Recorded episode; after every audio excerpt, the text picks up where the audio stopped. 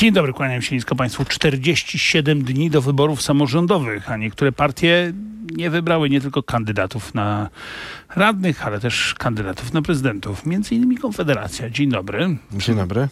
To Przemysław Wipler, poseł tej partii. Kto będzie waszym kandydatem na prezydenta Warszawy? Rada Liderów Konfederacji zatwierdziła kandydaturę na prezydenta Warszawy posła Przemysława Wiplera. Nie znam człowieka. E, ja staram się go poznać od 45 lat i jestem wspólnym kandydatem Konfederacji Bezpartyjnych Samorządowców, koalicji, którą zawiązaliśmy na te wybory na prezydenta Warszawy. No to jest jakiś żart, czy tak pan na serio? Bardzo na serio. Dlaczego miałbym żartować tak ważnych spraw? Żartuje ktoś, kto tylko na rok chce być prezydentem Warszawy, a być może na pół roku. To jest niepoważne podejście do Warszawy. Jeżeli ktoś startuje, a wiadomo, że jego marzeniem jest prezydentura Polski, ale może stanowiskiem eurokomisarza się też zadowoli, to to jest żart z Warszawy. kogo pan ma na myśli? Mam na myśli obecnie, obecnie urzędującego prezydenta Warszawy Rafała Trzaskowskiego, który traktuje miasto, tak wstrzymuje procesy inwestycyjne, tak wstrzymuje ważne działania, unika trudnych tematów, a inwestycje, prowadzenie, budowania czegokolwiek są trudne tematy i znów chce, żeby mu rok jeszcze przedłużyć bycie na wygodnym, dobrze opłacanym fotelu, by on mógł wystartować startować na prezydenta Polski. Wcale nie jest tak Jak dobrze. na politykę jest dobrze opłacany. No dobrze, ale wie pan co, tak zupełnie poważnie, no przecież e, jakby pan naprawdę chciał być prezydentem Warszawy, to pan, pod, pan wymyślił sobie kampanię wyborczą dużo wcześniej, a nie, że na półtora miesiąca przed wyborami myślę, a dobra, no może wystartuję, no w końcu głupio by było, gdyby partia, która jest w Sejmie, nie wystawiła kandydata. Dyskusję na ten temat prowadziliśmy bardzo długo, a, ale ostatnio ostatnich kilka tygodni to były przede wszystkim dyskusje z naszymi koalicjantami, czyli z bezpartyjnymi samorządowcami. Dopięliśmy te rozmowy w zeszłym tygodniu, uzyskaliśmy akceptację mnie jako wspólnego kandydata na prezydenta Warszawy. W sobotę ogłosiliśmy start wspólnego komitetu. E, teraz w tym tygodniu Dobrze. ogłaszamy naszych kandydatów. Marek Jakubiak e, w, 90, e, w 2018 roku zdobył 2,99%, prawie 3% głosów. Rozumiem, że to jest pański pułap. 9 lat temu ja kandydowałem na prezydenta Warszawy, osiągnąłem lepszy wynik niż Marek Jakubiak. Przypomni pan jaki? Byłem wtedy około 5%. Mhm, ale ale byłem wtedy indywidualnym posłem, nie mając za sobą klubu parlamentarnego, ogólnopolskiej formacji i sojuszu z bezpartyjnymi no samorządowcami. zobaczymy, zobaczymy I wtedy mój start po... ogłoszono cztery tygodnie przed wyborami. To jest tylko jedna rzecz, trzy rzeczy, krótko, które by pan absolutnie zmienił w Warszawie? Po pierwsze, Warszawa powinna być znów miastem, w którym się buduje, w którym buduje się nowe mieszkania, ponieważ gigantyczny wzrost cen mieszkań to jest jeden z wielkich problemów to warszawiaków. To pytanie, przepraszam, to dopytam. A mieszkania czynszowe by pan budował, czy kazałby pan po prostu wszystko oddać deweloperom? Nic się nie oddaje. Deweloperzy budują za swoje, tylko trzeba im wydawać pozwolenia budowlane. Rafał Trzaskowski radykalnie zmniejszył wydawane, liczbę wydawanych pozwoleń budowlanych i się dużo mniej blokuje niż za... Budowałby niż... pan mieszkania czynszowe? Myślę, że nie, ale zrobiłbym porządek z pustostanami i z tym, w jaki sposób zarządza się Ciekawe lokalami jestem, jak komunalnymi. Pan zrobić porządek z pustostanami? To bardzo e, ciekawe. Przepraszam. E, Co może zrobić prezydent Warszawy, który prezydent... zmusi mnie, na przykład właściciela mieszkania, żeby tam Ale ja mówię o pustostanach, które są w zasobie imieniu komunalnym. O tym mówię, mhm. panie redaktorze nie o naruszaniu własności czy wchodzeniu obywatelom w życie, tylko chodzi o to, że są mieszkania, lokale komunalne, które są puste. Jest Ale dobra, jedno usłyszeliśmy, nie dla budownictwa komunalnego. Koniec, koniec wojny z kierowcami, zwężania ulic, utrudniania w sposób celowy poruszania się własnym samochodem w Warszawie żadnych stref czystego transportu i zmniejszyć biurokrację, ponieważ w Warszawie pracuje 15 tysięcy urzędników, to jest armia, to jest miasto, e, miasto jest największym pracodawcą, pracodawcą w naszej stolicy. Te pieniądze, które idą w chwili obecnej na biurokrację, powinny być przeznaczone na usługi e, to publiczne. były te trzy rzeczy, czyli mówimy tak, Niech żyją deweloperzy nie dla... Niech żyją mieszkańcy, którzy chcą mieć mieszkanie. Nie dla mieszkań y, czynszowych. Mówimy nie dla... Nie powiedziałem nie dla mieszkań czynszowych. Nie będzie pan ich budował. Nie dla zwężania ulic oraz y, y, stref czystego powietrza, czy tam czystego transportu. No i wreszcie trzecie, będziemy zwalniać urzędników, bo jest ich za dużo. Nie, będziemy wydawać pieniądze bezpośrednio na usługi No jak to? No, publiczne. ale pan powiedział, że jest I 15 tysięcy, że to jest scyfryzujemy za miasta. Tak, bo Czyli te pieniądze, te, pienio- te pieniądze, które idą w chwili, powiem tak, Warszawa jest, mie- Ale jest miastem, urzędników, panie, y, panie pośle, damy im zwolnimy? szansę, tak, damy im szansę Tak. pracować na rynku, bo w Warszawie brakuje rąk do pracy. Proszę Państwa, jakie to jest cudowne. Ja pana nie zwalniam, proszę pana. Ja panu daję szansę pracowania na rynku. To jest logiczne. Gdyby Logiczne. w Warszawie było wysokie bezrobocie, byłby jakiś to problem społeczny, ale ja uważam, że pieniądze, które są wydawane na obsługę usług publicznych, powinny iść bezpośrednio na te usługi. Przemysław Wipler, poseł Konfederacji i kandydat na prezydenta Warszawy, jak słyszymy, jest państwa i moim gościem. Jednocześnie jest pan członkiem Sejmowej Komisji Śledczej do spraw Pegasusa. Taka nazwa się przyjęła, więc pan pozwoli, że będę jej używał. I pytanie, czego chciałby się pan w tej komisji naprawdę dowiedzieć? Ale tak naprawdę. Chciałbym się dowiedzieć, czy w oparciu o błahe przesłanki zakładano obywatelom podsłuchy. Ja mówię obywatelom celowo, ponieważ to skupienie się nadmierne na politykach, konkretnych politykach, politykach dawnej opozycji obecnego rządu, to jest błąd. Powinniśmy pokazać, że ten problem był szerszy i dotyczył po prostu wszystkich obywateli. Więc przesłanki Wszystkich obywateli, no które... tam zdaje się, mówiono maksymalnie o kilku tysiącach ludzi. No, Kilka tysięcy to jest podsłuchiwane miasto. To jest całe miasto, w którym wszyscy są podsłuchiwani. Siedmiotysięczne Mogliby swoją miasto. drogą wybrać jakieś miasto, jedno miasto, w którym podsłuchują wszystkich, a reszcie dać spokój. No, tylko czy znaleźlibyśmy ochotników do tego miasta. Był taki program, który się nazywał Dom Wielkiego Brata. Tam ludzie Mhm. celowo decydowali się na ekshibicjonizm i pokazywanie od rana do wieczora całą dobę, jak żyją, jak funkcjonują, Mhm. bez żadnej intymności, a obywatele mają prawo do intymności. Mają prawo. Stąd moje pytanie, czego pan się chce dowiedzieć? Bo pan mówi tak, chce się dowiedzieć, czy były błahe przesłanki, ale z drugiej strony ci, którzy... Chcę się dowiedzieć, czy Ci, którzy będą przesłuchiwani, będą się bronili. To nie my się godziliśmy na to, to sąd. Bardzo często sądy stoją w bardzo trudnej sytuacji, ponieważ sposób przygotowania dokumentacji i czas, który ma sąd na decyzję sprawia, że sąd e, dla własnego bezpieczeństwa, żeby nie być za, zaatakowanym, że nie chciał e, wziąć za przestępców, e, niestety pochopnie daje Panie pośle, o tym będziemy rozmawiać. Pytanie, czy Ukraina powinna wejść do e, Unii Europejskiej? Jest to bardzo trudna decyzja, dużo trudniejsza niż przystąpienie Polski do Unii Europejskiej dla wielu krajów, które musiały Mhm. Jeżeli tak będą e, wyglądały rozmowy z Ukrainą o akcesji do Unii Europejskiej, jak rozwiązywanie problemu e, nielegalnego wwożenia gigantycznej ilości płodów rolnych do Polski, to nie będzie żadnej akcesji Ja nie Ukrainy. pytam, czy będzie, czy, czy nie będzie, tylko pytam pana o pańską opinię. Ja- czy pana zdaniem Ukraina ja powinna wejść do Unii Chciałbym, żeby Europejskiej? Ukraina była w Unii Europejskiej, ale musimy przy takiej akcesji zabezpieczyć między innymi i przede wszystkim interesy naszych rolników, obywateli. Każdy kraj będzie przy takiej akcesji starał się zabezpieczyć te interesy. E, to powinien być kandydatem Konfederacji na prezydenta Sławomir Mencen czy Krzysztof Bosak, bo obaj chcą kandydować. Czy to nie grozi Konfederacji rozłamem? To będzie jedno z pytań, które padną w drugiej części tej rozmowy, na którą już teraz serdecznie zapraszam do RMF24 i do naszych mediów społecznościowych.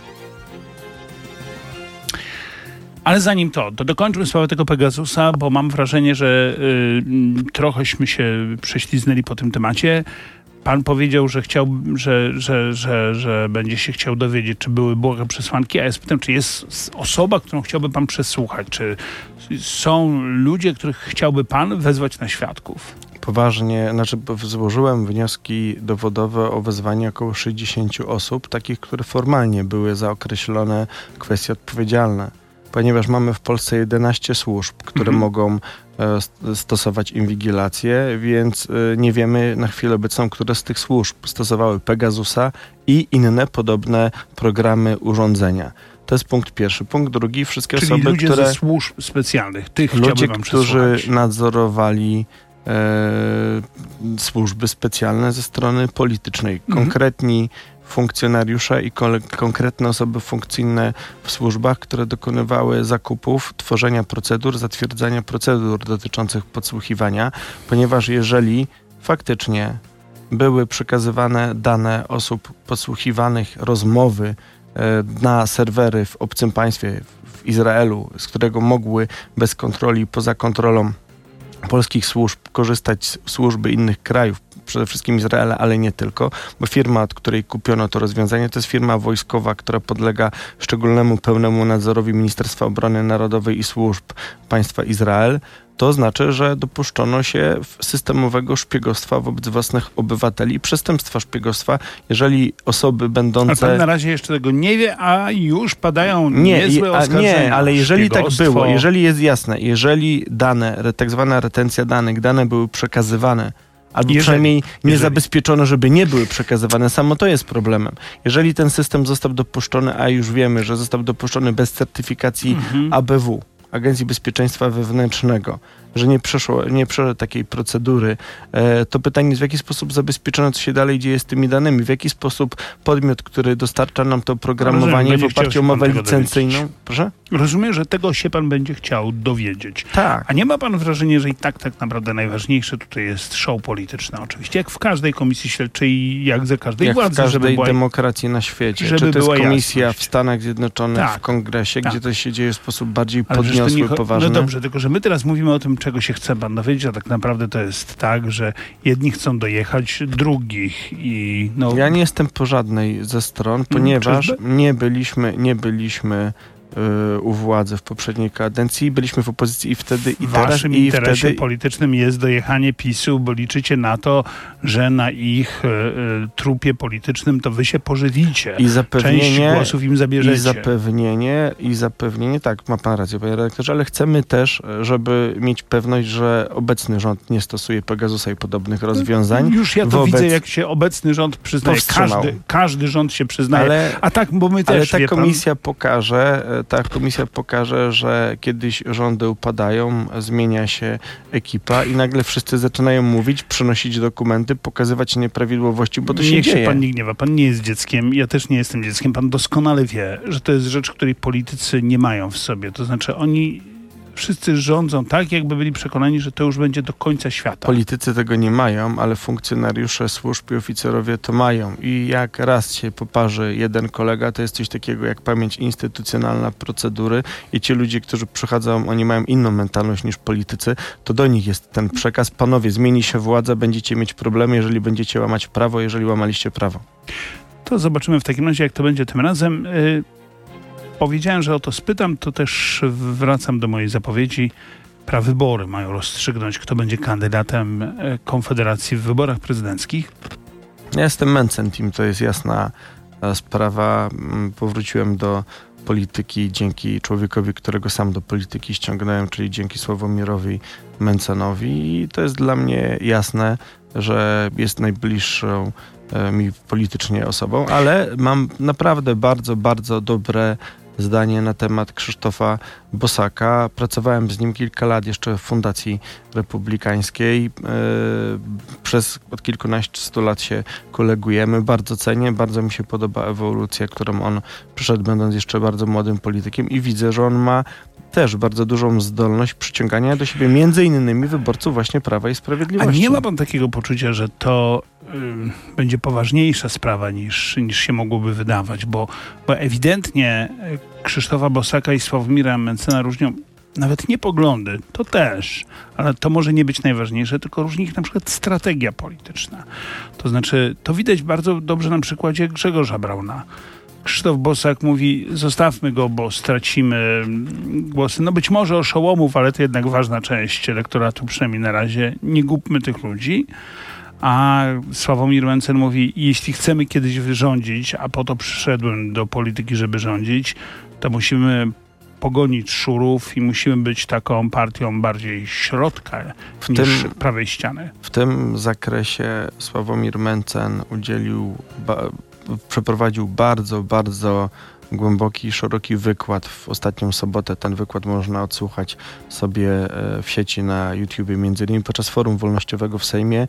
Powiedział, o, mówił o tym, jak uciec z Doliny Śmierci. Doliny Śmierci są takie miejsca w terminologii biznesowej, organizacyjnej, gdzie organizacja się blokuje, nie jest w stanie pójść dalej, więc on powiedział jasno i klarownie e, podczas tego wykładu, że republikanie amerykańscy muszą mieć człowieka bizona w swoich szeregach, tego, Tego chłopa, wariata. który, Mhm. f, który forsuje e, Kapitol, ale człowiek bizon nie może być w ścisłym kierownictwie partii republikańskiej. Czyli chodzi o to, że e, Grzegorz Braun, jeśli dobrze rozumiem, może być gdzieś tam w zapleczu naszym, ale nie może być naszą twarzą. W zeszłym roku, gdy była kampania wyborcza, to był roztropny wybór y, i bardzo przemyślany, że jest właśnie dwóch liderów, którzy są twarzami bardziej wolnościowej i bardziej konserwatywno-narodowej części czym to się Konfederacji. skończyło? Skończyło się to tym, że wchodzi do Sejmu Grzegorz Braun z gaśnicą. Skończyło się tym, że Janusz Korwin-Mikke, który wyłamał się z tego konsensusu, nie jest w chwili obecnej parlamentarzystą. Tym się to skończyło.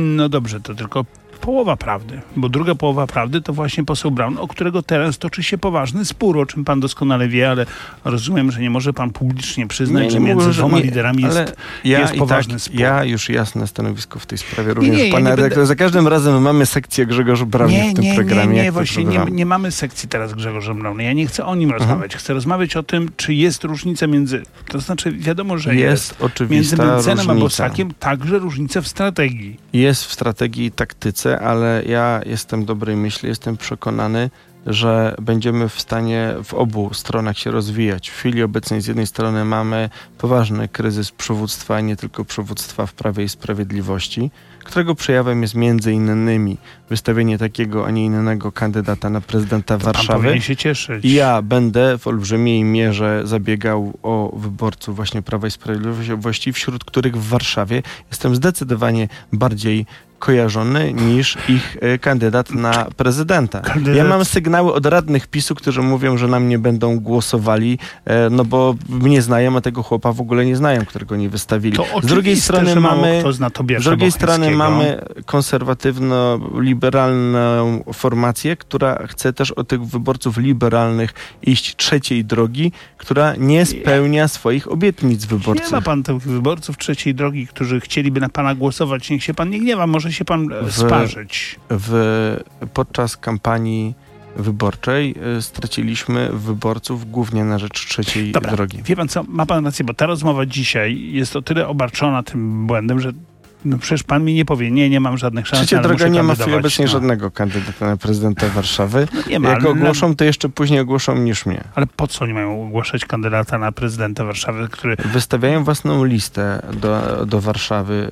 Ta lista osiągnie fatalny wynik, jeżeli nie wystawią swojego kandydata na prezydenta, a ich kandydat na prezydenta będzie musiał się z lewicową e, senator Biejat zderzyć, z Rafałem Trzaskowskim, pretendentem, faworytem e, i ze mną. no i z y, Tobiaszem Bocheńskim, o którym pan raczej zapomniał. To prawda, ale nie tylko ja o nim zapomniałem. Zobaczymy rzeczywiście, czym to się skończy, choć muszę powiedzieć, że udawanie, że mnie to jakoś przesadnie ekscytuje, przychodzi mi z trudem. Nie, nie, no to jest niepoważne. Wszyscy po prostu wychodzą z założenia, że i tak wygra Trzaskowski, to coś, co my się będziemy Znaczy, męczyć. podobnie z założenia wychodziła ekipa Platformy Obywatelskiej przy wyborach Bronisława Komorowskiego. To prawda. ze słynnym tekstem, że musiałby zakonnicę po pijaku na pasach przejechać, żeby przegrać te wybory. Nie przejechał, a przegrał.